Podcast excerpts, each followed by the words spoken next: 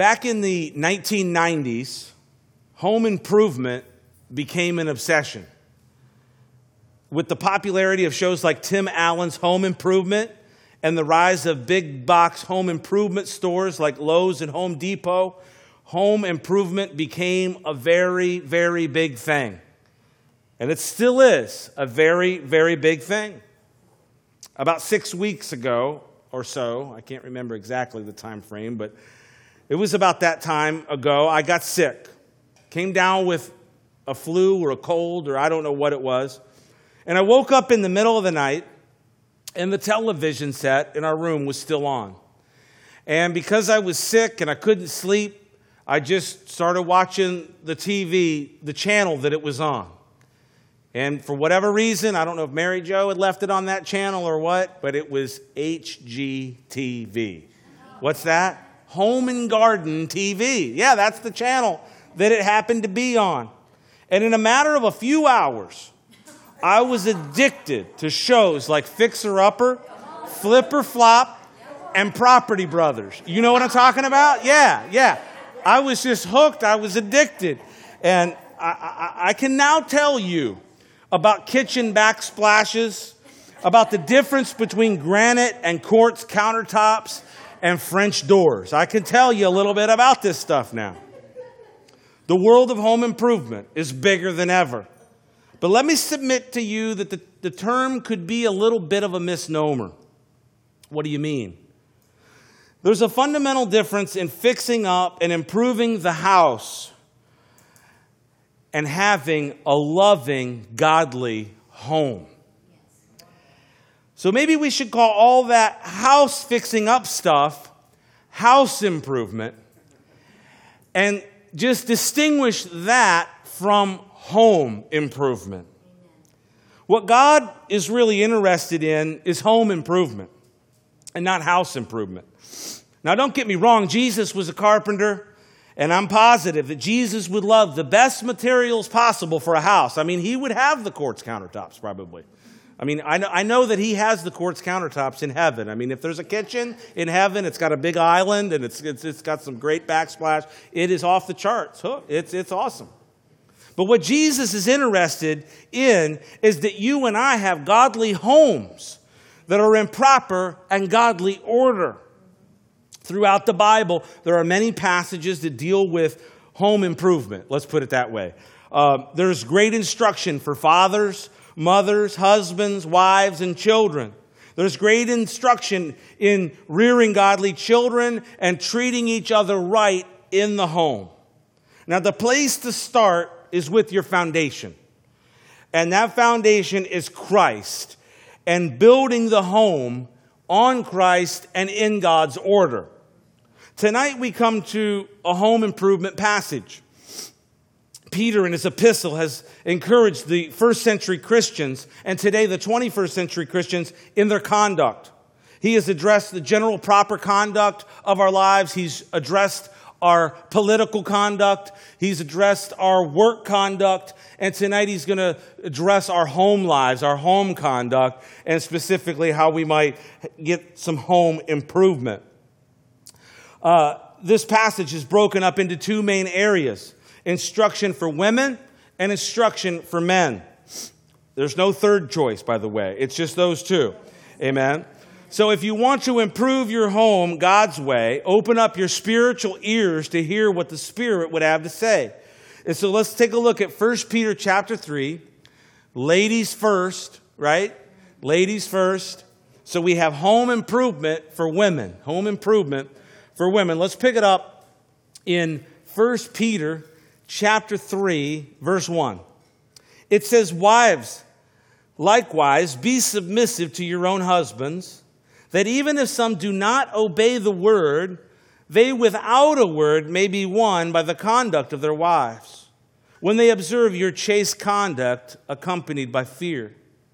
Do not let your adornment be merely outward, arranging the hair, wearing gold, or putting on fine apparel. Rather, let it be the hidden person of the heart, with the incorruptible beauty of a gentle and quiet spirit, which is very precious in the sight of God. For in this manner, in former years, the holy women who trusted in God also adorned themselves, being submissive to their own husbands, as Sarah obeyed Abraham, calling him Lord, whose daughters you are if you do good and are not afraid with any terror. Home improvement for the woman, the woman. And Siri was looking up stuff on uh, my phone about Sarah and Abraham. Um, anyways, at least Siri is listening to the message. Amen? I don't know if you are, but hopefully you're still with me. Amen?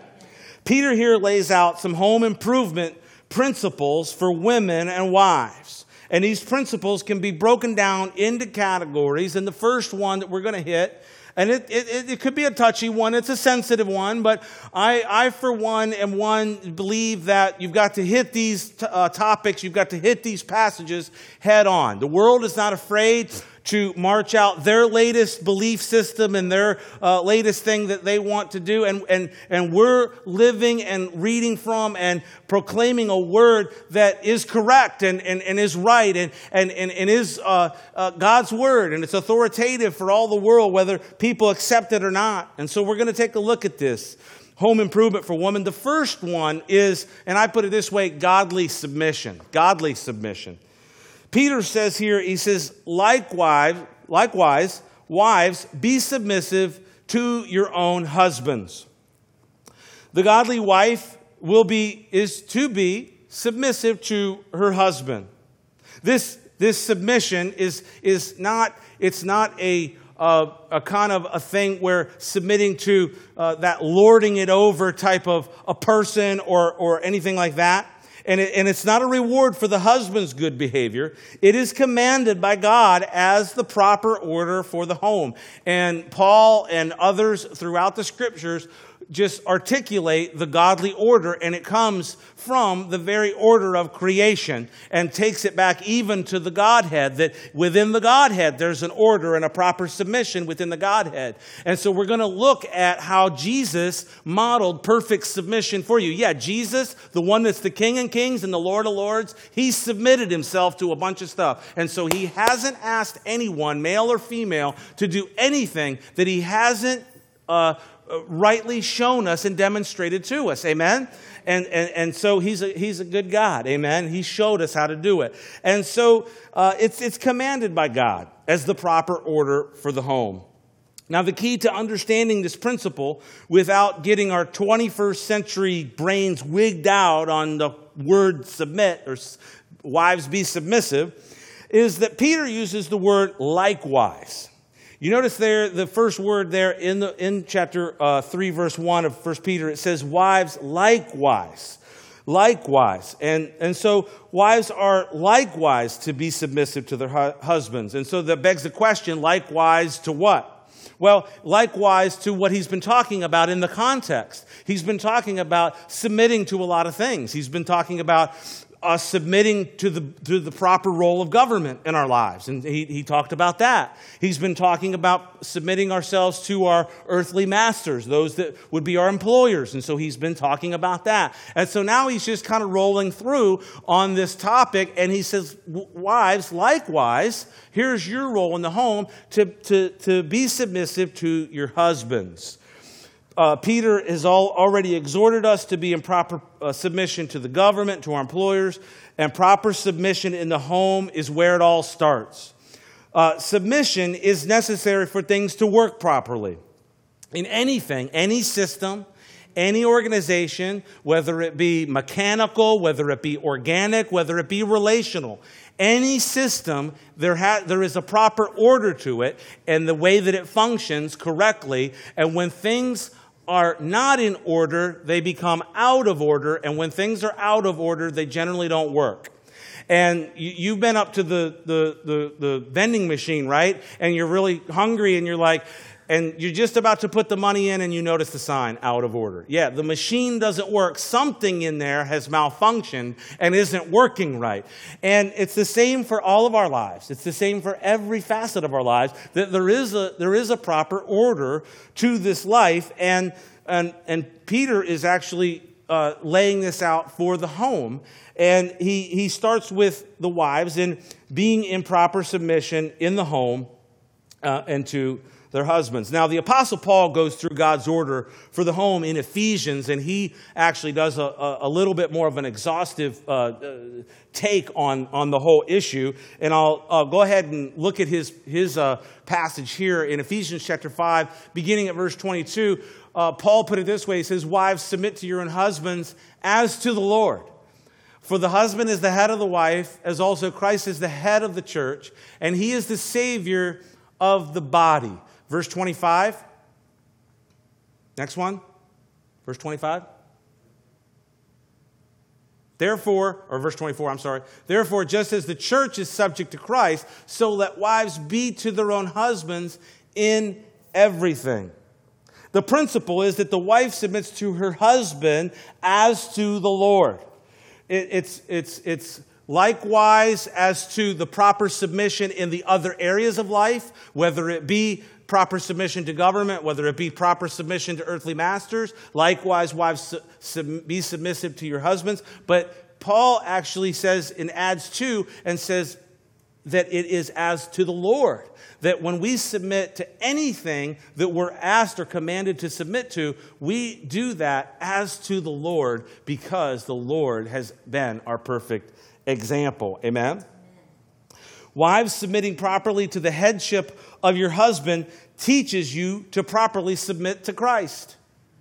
People who have a hard time submitting to anything are going to have a hard time submitting to Christ. And, I, and, I, and, I, I've been around the block enough to know, and I've been around the block uh, as a pastor and, a, and as a person to see that when people have a, a, a problem with submitting to things, they will generally have difficulty in submitting properly to Christ in their life as, as the Lord of Lords in, in their life, as, as the King of their life. And that's what we're, we're asked to do. And so, wives, submitting properly to the headship of your husband is, is kind of a built in, uh, uh, kind of instructional aspect in that sense because it's teaching you how to submit to Christ.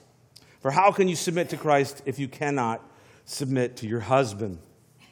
Proper submission will save you from out of order behavior.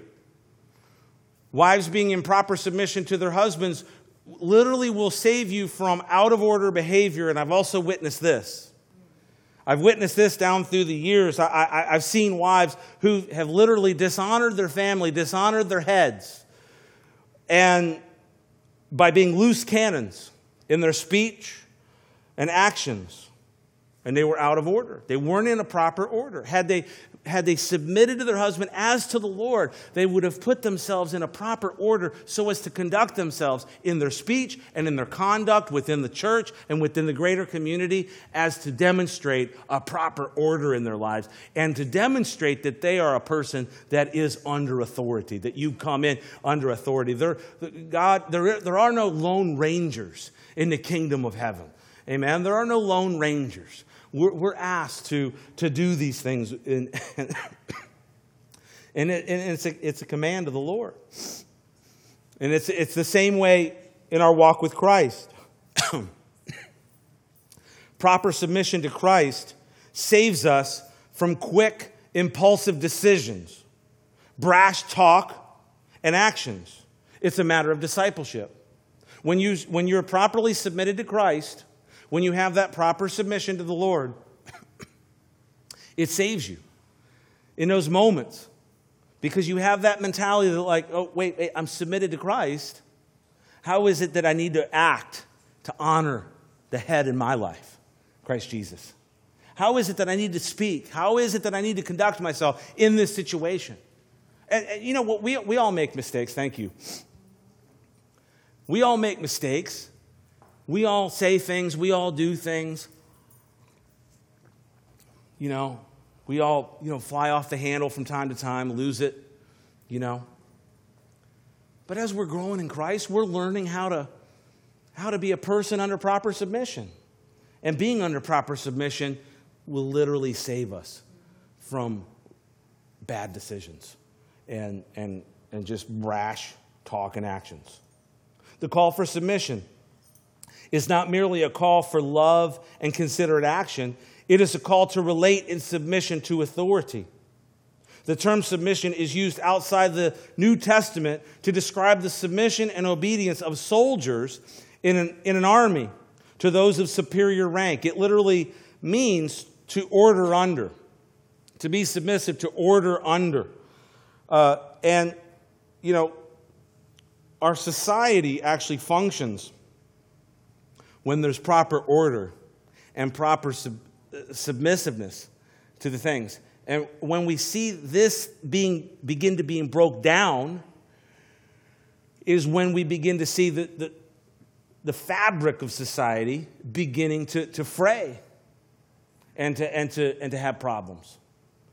Uh, people will, you know, buck against this type of a message.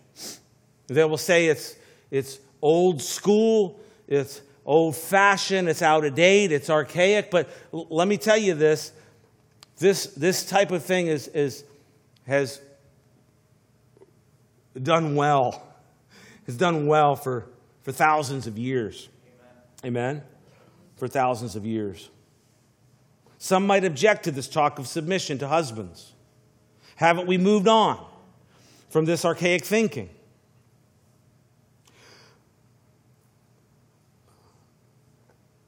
First, submission to authority can be totally consistent with equality in importance, dignity, and honor. Jesus was subject to both his parents and to God the Father, but was not, but was not lower than either of them.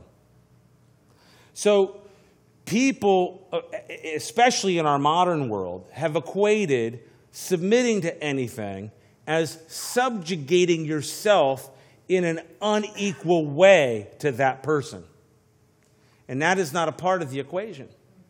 We look at Jesus. Was Jesus in proper submission in his home? His parents? Absolutely. He was in proper submission. But yet, was he greater than Mary and Joseph? Yes. He absolutely. He's the King of Kings and the Lord of Lords. And so I think the culture, the mindset of the culture has got it really wrong when it comes to that. Um, it's, it's a matter of, of being in the order of the order that that entity is supposed to have, whether it be a family, whether it be uh, your workplace, whether it be the nation, whether it be whatever it is. I mean, the example there was used as that of an army.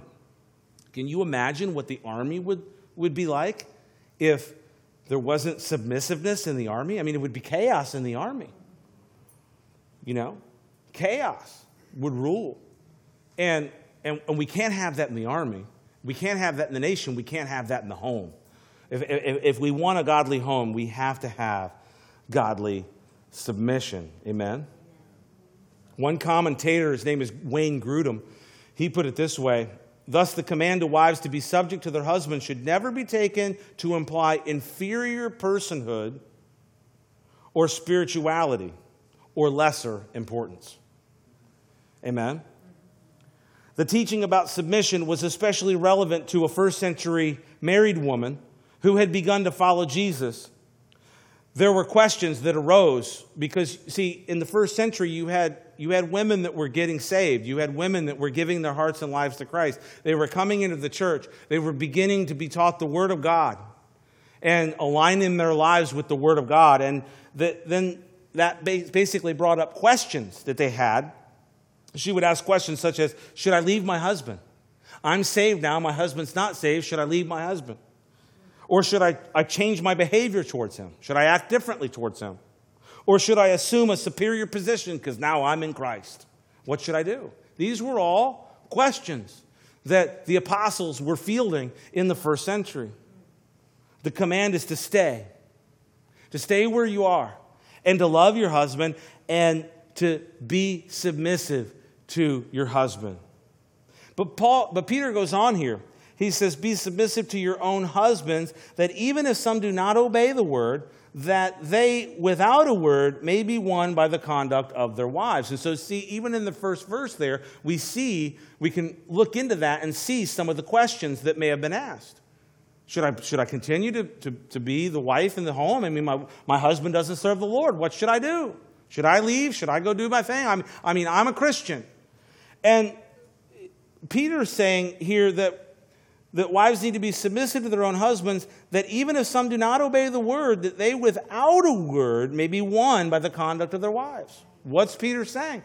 He's saying that you should be submissive to your husbands in that proper role that you should have, and that you should continue to love, you should continue to respect your husband, you should continue to fulfill those duties, and, and to be absolutely the most loving, joyful person that you can possibly be and utmost respect. And you don't even have to go home. You know, I think sometimes um, things can happen in those type of relationships where maybe the wife comes home and she's, well, the preacher said this, and you need to do this, and such and such and such and such, and you need to get your act together, and whatever. And, and the, the husband's freaking out, going, what? You know, go away from me, woman. I don't, I don't want anything to do with you now. And, and um, you know, I've, I've known pastors that have, um, you know, dealt with a lot of, of of uh, angry husbands, you know, uh, because the wife is submitting herself to the Lord and to the Word of God. And um, maybe she's gone home, she's been a little bit too preachy, been a little too edgy, a little, little too whatever. And, and what Peter's saying is here is conduct your, yourself in your actions in such a way that even though you may have a, a, a, a husband that does not obey the Word of God, that with with you not even speaking a word, but by your very actions and how you are, are being submissive to your husband, that you may even win your husband over to the Lord through, through your proper conduct in the home. And, and this is what Peter is, is getting at here. The wife may win the husband to Christ by her conduct. Came across this story as I was studying for this message. Um, a true story of a wealthy German man whose wife was a devout believer, devout Christian. And the man, this man, this German man, was a heavy drinker, spending late nights out at the bar with his friends. Uh, she would she would send the, the, the servants to bed, stay up till he returned, receive him kindly, and never scold him or complain. At times, she would even have to undress him and put him into the bed, coming home just drunk.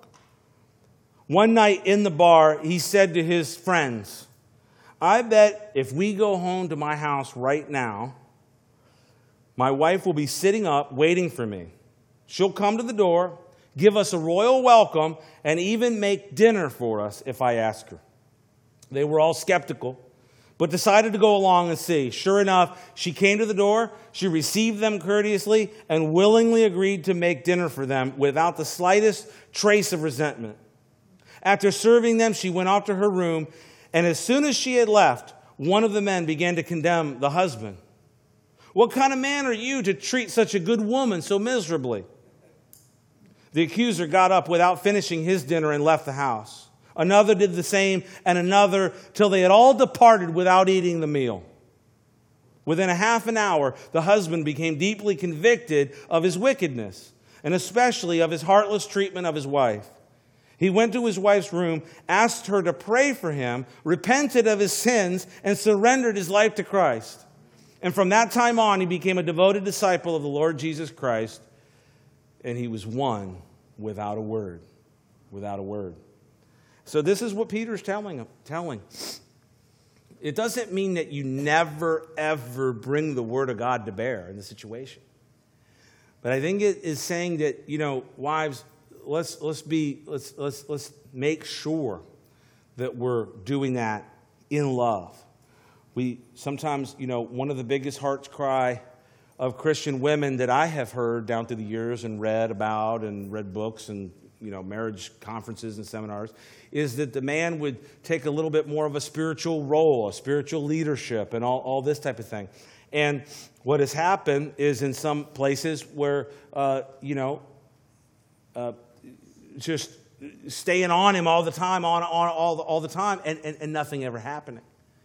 And, and I think what, what uh, Peter is presenting here is the principle of, of winning, winning your husband with, with your actions and with your love and your respect in that situation. We win people to Christ and to ourselves. Not only do we win people to Christ, but we win them to ourselves. Um, you know, there's a proverb that says, He who wins, wins a soul is wise, right?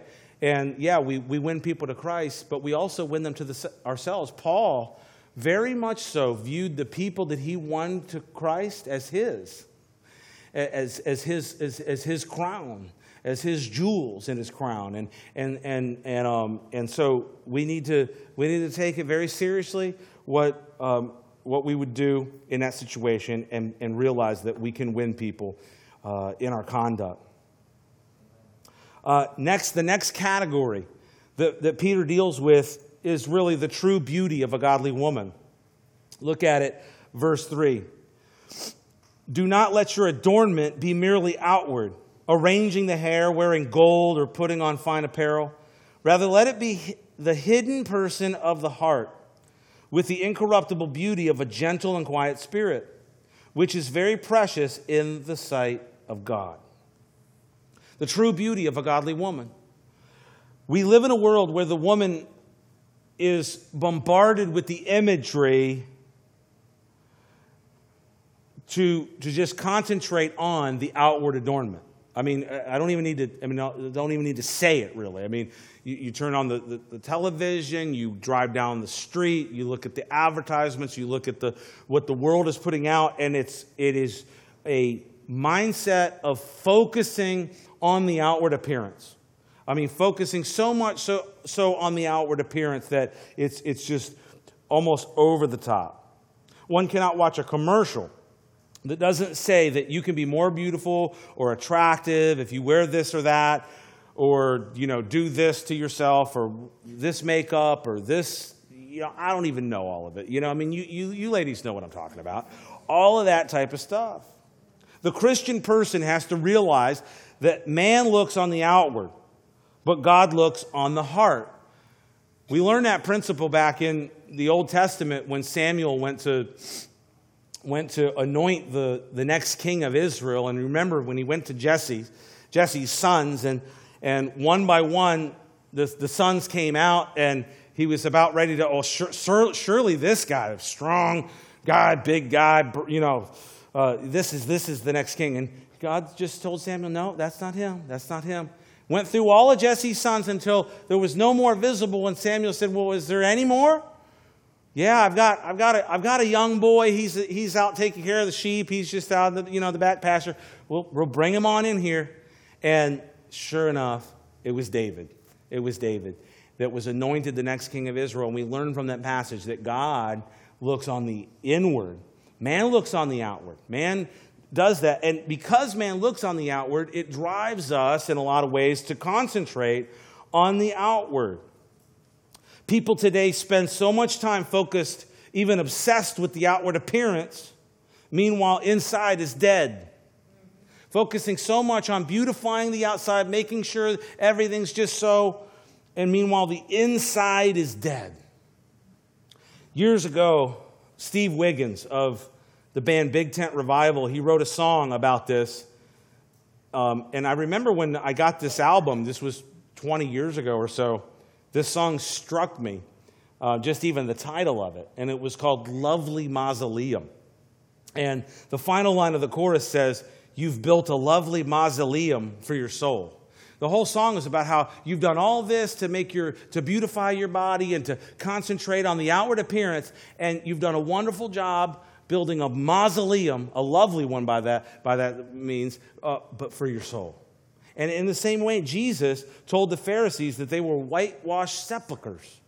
And, and so there's this idea that we can focus on how it appears to the outward, how it, how, whether it's physical or whether it's even um, kind of acting the part out spiritually when we're not really concentrating on the true beauty of the inward person that, that Peter is addressing here.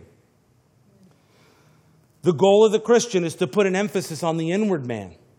In fact, Paul put it this way the outward man is wasting away day by day, but the inward man is being renewed day by day. Amen? And so I read this uh, this week.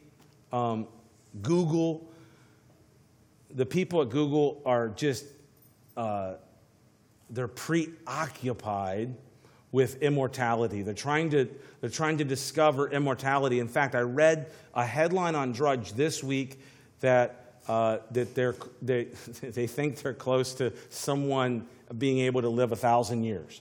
Um, and, and beyond, it said. I, I, actually clicked on the article, and you know, we're going to figure out how to, how to stop the aging process. We're going to figure out, you know, we're going to solve death, in other words. And, and this is, this is the issue. But Paul says the outward man is wasting away, but the inward person, for the Christian, the inward person, is being renewed day by day. God has a secret workshop, it's in your heart in the inner man, and he's wanting to do an awesome renovation. I mean, you know, in these home improvement shows, one of the things that, you know, I was just watching these, you know, every half hour, you know, a new episode came on. You know, it was like, you know, what do they call that? Binge watching, you know, binge. Yeah. And, and, and, you know, and I got hooked into the, you know, this fixer upper, right? You know, this couple out of Texas, out of Waco, you know, wonderful Christian couple. I want to meet them. I fell in love with this, these people. And, uh, and one of the things they do is they go in on, and they call it demo day. And that's where they rip out all the old appliances and cabinets and all the floors and whatever. And you know what? That's the same thing God wants to do with us. We're a fixer upper. We're a fixer upper.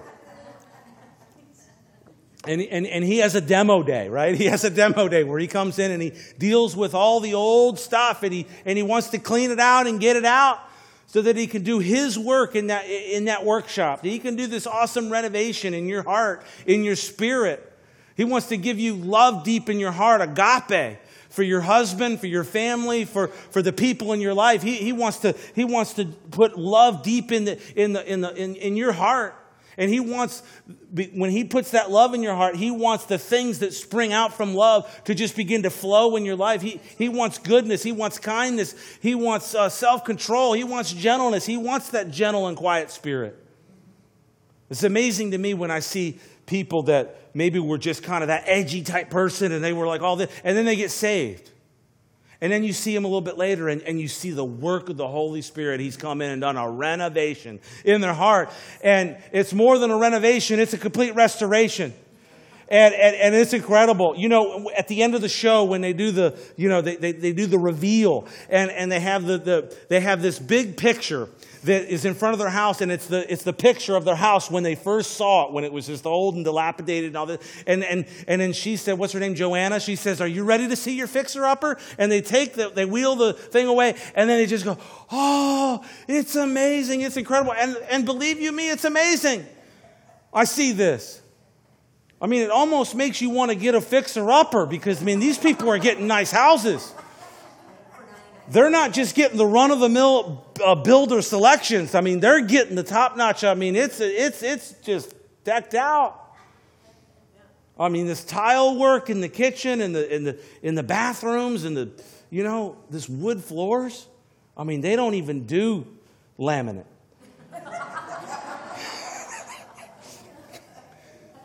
She does, she, Joanna will not put laminate in a home. Have you ever seen her put laminate in a home? She doesn't believe in it. Hardwood floors. Yeah. You guys with me tonight? God wants to do a renovation. Let him do that. Let him do it. You know, in the show, they, had, they have to agree. You know, they're sitting there and they're like, the husband and wife are going, oh no, I mean, this is going to be a long time and we got to wait for this whole renovation to take place and we don't know if they're going to be able to deliver on what they're saying. We have to believe their promise that they're going to do this. And then they finally have to come to its moment of decision. It's a decision time. And they say, you know what? We're in. We're in. And that's what we've got to do. We've got to be all in with the Lord and let Him kind of come in and, and do that renovation. Now, Peter did not forbid a woman from fixing her hair. I mean, this is, Peter is not saying here, women, don't pay attention to your hair, don't do your hair. Don't, don't, you know, he, he wasn't making some type of a case like that. He wasn't saying, don't wear, you're not allowed to wear any jewelry or anything like that. He's saying, what I want you to do, that's all good and fine. And with moderation. But I want you to focus on the inward person, that you have a quiet and gentle spirit, that the work of the Lord has been allowed to take place in your heart, and that there's been a renovation in His home, right? Yeah, it's his home. Where God's going to live, he's going to he's, he's, he's going to do a renovation. Amen. He's not moving into the fixer upper and then just leaving it in that condition. Paul said, Don't you know that you are the temple of the Holy Spirit? When Jesus is moving in, he's going to do a renovation. Amen. It's a beautiful thing. And there's a gentleness. Peter specifically mentions the beauty of a gentle and quiet spirit, and it is a beautiful thing a gentle spirit. The fruit of the Spirit is love, and that works out in gentleness. Paul, Peter goes on here to give an example of a godly woman. Verse 5 For in this manner, in the former times, the holy women who trusted in God also adorned themselves, being, being submissive to their own husbands as Sarah obeyed Abraham, calling him Lord, whose daughters you are if you do good and are not afraid with any terror. And so here you have Peter appealing all the way back to, to Sarah and Abraham and how Sarah conducted herself in the home and, and did this. And so there's an example of a godly woman. So sometimes you need to realize, like, you know, ladies, who is your example? Who is it that you're looking to? uh, in your life is, is, is Siri is going nuts. Sarah obeyed Abraham, calling him, yeah. Uh, who, who, who are you looking to? Who is the example? We need to, we need to have a godly role model. And, and, and here, Peter is actually saying, yeah, Sarah? Was that like 1800 years before that? Yeah, 1800 BC. He's giving these ladies an example from 1800 years ago, now 3800. Right? Ladies, what's your example of how to live? Sarah obeyed Abraham. She was properly submissive in the home, which demonstrated two things. First, she obeyed Abraham even when it was difficult. There's, if you go through the whole story, you go back in Genesis, you can read that. There were times when it was, it was hard. You know what you imagine when Abraham comes in and says, You know, the Lord's commanded me to offer Isaac on, uh, as a sacrifice. What? No, you're not. Can you imagine? No, she didn't say that, by the way. She was properly submissive, and, and the Lord honored that. Second, she honored Abraham by calling him Lord. It's possible to obey someone without showing them honor that is a part of submission True submission knows the place of obedience and honor. And so there is a place of honor. Now, let's move on to the last part home improvement for men. Verse 7. Husbands, likewise, dwell with them with understanding, giving honor to the wife, as to the weaker vessel and as being heirs together of the grace of life, that your prayers may not be hindered. Home improvement for the men. Now, the ladies might say, right there, as we just read that one verse, the ladies might say, hey, wait, hold on. How come Peter gave us six verses on what we need to do and only one verse of instruction for the men, for the husbands? what's going on here. Right? Ladies, you agree? Why did he do that? No one knows. No. I'll just throw this out. That is because Peter that is because Peter knows that he's got to keep it real simple for the men. He can't have five verses. He's got to say it all in one verse for the men. Keep it real simple for the guys. Amen? He says, dwell with them, dwell with your wives. You, you, say, well, that might be simple. You say, well, that's kind of simple. Well, Peter's saying a godly husband abides with his wife. A godly husband lives with his wife. He, he doesn't merely share a house, he doesn't just, you know, share the kitchen or share the things, but, but he lives with his wife. He abides, he dwells with his wife. How we're supposed to dwell with the Lord. We just don't dwell in a relationship with the Lord so that we can just get all the benefits of whatever it is. No, we dwell with the Lord. We have a personal relationship with the Lord. And, and a godly husband, he says, dwell with them. Dwell with them. He says, with understanding. A godly husband understands the important job of understanding his wife. And this is the one that will, you know, this is, this is what we've got to do, man. We've got to understand our wives. You know? As long as it takes. Figure them out, you know? We've got to understand them. This, you know, this is, we, we love our wives. We understand them. This means we know them. We know what is, what is with them, what, their personality, you know, what they enjoy, what they like. You know, they may not they may not be into talking about what you want to talk about. You know? There's some couples that never talk anymore because they've discovered that they're not into the same things. They're not enamored with the same things, the same topics, the same topics of conversation. And, you know, I have learned this in my, in my marriage. You know, there are things that I'm interested in that, that Mary Jo is not interested in.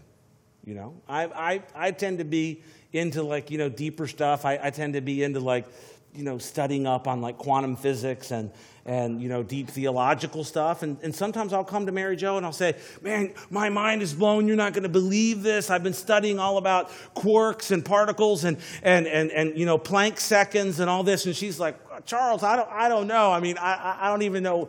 You know, she, she, she just can't, she doesn't want to do it. She, she doesn't want, she, she, she has no, she does not have a desire to understand quantum physics. And so that's just something that I have to, I have to understand. Now, she did, she did oblige to me. We were down in Jupiter, Florida, a couple years ago on our anniversary, and we stopped by the Max Planck Foundation. And if you know, anybody know who Max Planck is? Yeah, he's the one that discovered the you know, the, the smallest measure of time, it's, a, it's called a Planck second. Uh, and, and so it's, uh, it's negative 10 to the 43 seconds, and this is the smallest measure of time. And so, anyways, I joked on Instagram. She took a picture of me in front of the Max Planck Foundation, and I joked on Instagram that, um, that it took her 2.22611379837 times 10 to the 45th power Planck seconds for Mary Jo to take the picture of me standing in front of the. Um...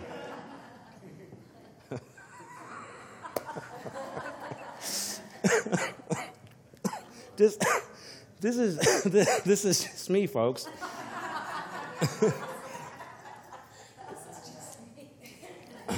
but I have to understand, she does, she does not care what a Planck second is. She just doesn't want to know.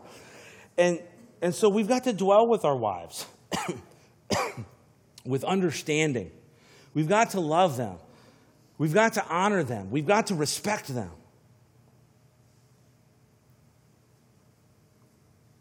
You know, don't give up on living with your wife with understanding. Don't give up on that. I think the greatest relationships are made in that way where you're both just kind of on this lifelong date. Amen. Remember your first date? Remember your very first date? It was like, you know, you just were talking. We weren't doing anything else, hopefully. You know? you were just talking, getting to know one another, getting to know each other.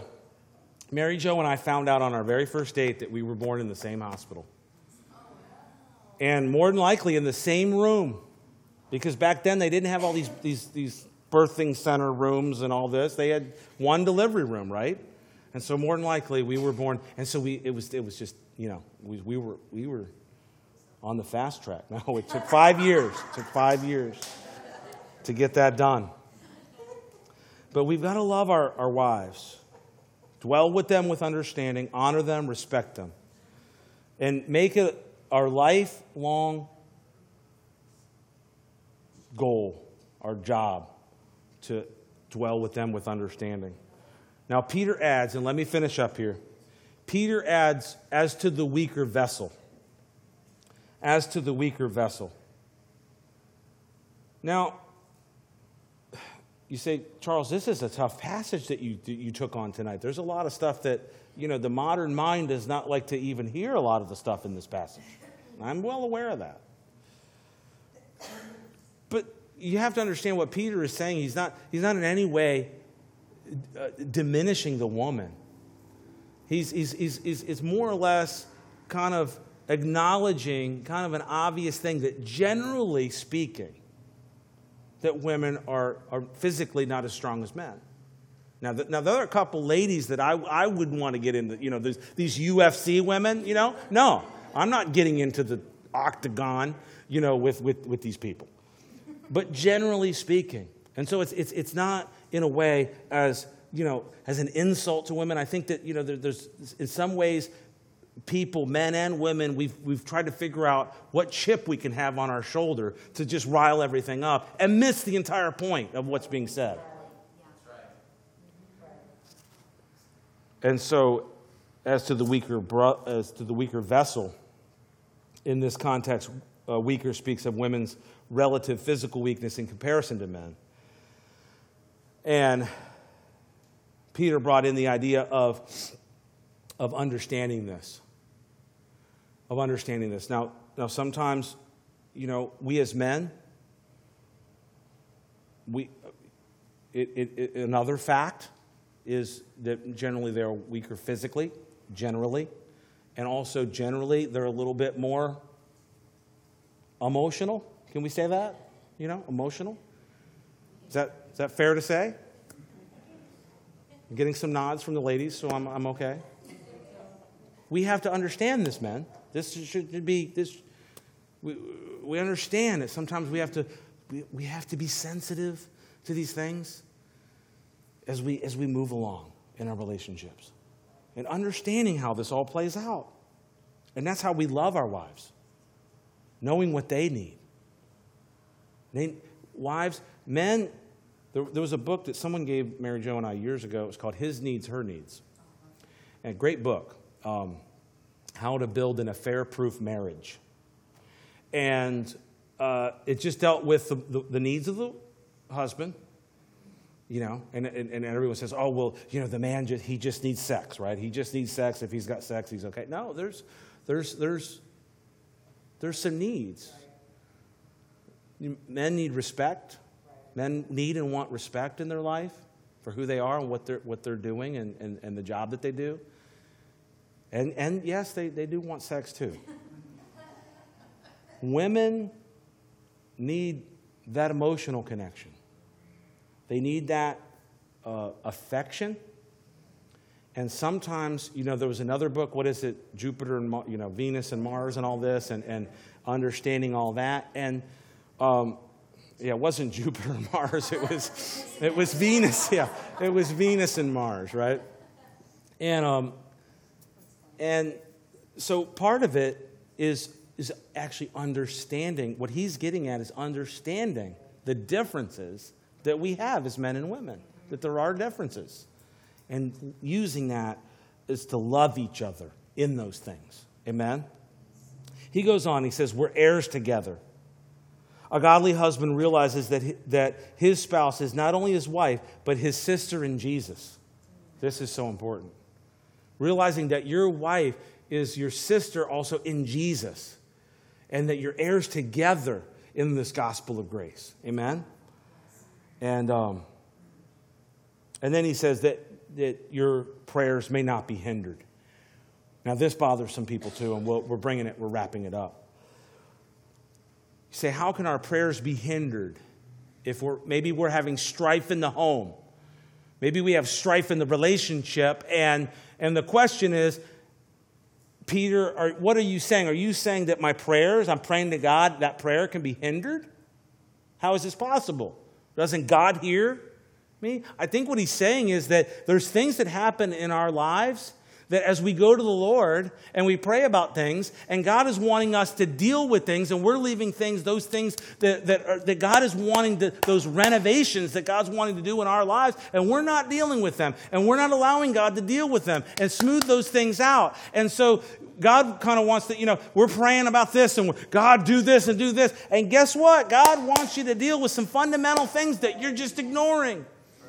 And if you'll come back, husband, to that place where you're submitting to the Lord and you're submitting to the rightful lordship of Jesus Christ in your life, then God is going to begin to move you forward. And some of these other things that you want to pray for, some of these other big dreams, some of these other things of restoration that you want to see done in your marriage, God's going to do that. But let's deal with first things first as we get those things that may hinder the things that we may go to the Lord with in prayer and, and allow the Lord to do those things that He wants to do. Amen? And, um, and let, me, let me wrap this up by taking us just to, you know, Paul. You know, Paul kind of did the same thing in Ephesians 5. He, he lays these things out for the wives.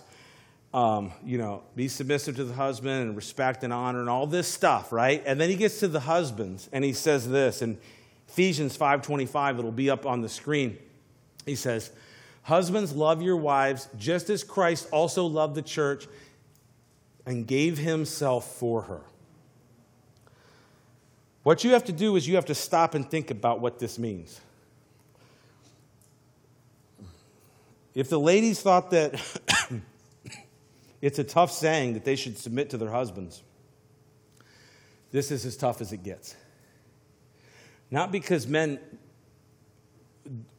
may not want to do that, but because what this is asking for is for men to love their wives with a selfless love, a self sacrificing love. He says, Love your wives as Christ loved the church and gave himself up for her. What did Christ do? He came down to this earth, he became a man, and he gave himself up. He surrendered himself. You want to talk about submission? You want to talk about what Jesus, our God, uh, lived an example for us? He submitted himself to death on a cross. That's how much He loved you. That's how much He loves you and wants you to be with Him forever and ever and ever. And He says, through the Apostle Paul by the Spirit, He says, Husbands, love your wives as Christ loved the church, who gave Himself up for her. For who? The bride of Christ. Husbands, give yourself up for your bride. It's a complete denial of self. It's a self sacrificing love for our wish. And I, and, and for our wives. And I think that husbands, that we've got our work cut out for us. Amen? We have got our work cut out for us in the sense that through God, that we set our minds on that goal to love our wives as Christ loved the church. And it's going to take some doing, and it's going to take allowing God to do a renovation in our heart, and it's going to take some pruning and some sanding of the rough edges of, the, of, being irritable, of, of being whatever it is. It, it's it's going to take allowing God to do some things in our lives that He wants to do. But we've got to submit ourselves to the work of the Lord so that we can love our wives as Christ loved the church. Men, we have to lead the way. We must give ourselves wholeheartedly to God and to serve our wives, to love our wives, just as Christ loved the church. And um, you know, men, I think we can come to a verse like that and we can say, well, you know, who can do that? You know, the cynical, the cynical guy comes to a verse like that, says, well, who can do that? Who can live up to that?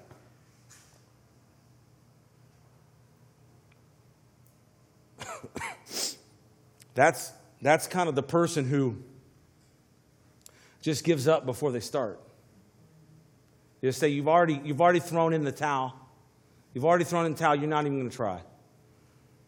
God, God, wants, God wants you to submit your life to, to His home improvement project in your life.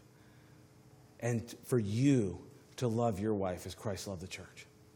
And just start with that and see what God begins to do in your marriage. See what God begins to, to, to, to repair. And I've, I've heard it said before, and I'll say it again here tonight, and I'll close with this. What woman would not lovingly submit to their man who is loving her as Christ loved the church? Amen? Amen? And, and bringing that home into a proper order to function as a light, as a light in the community.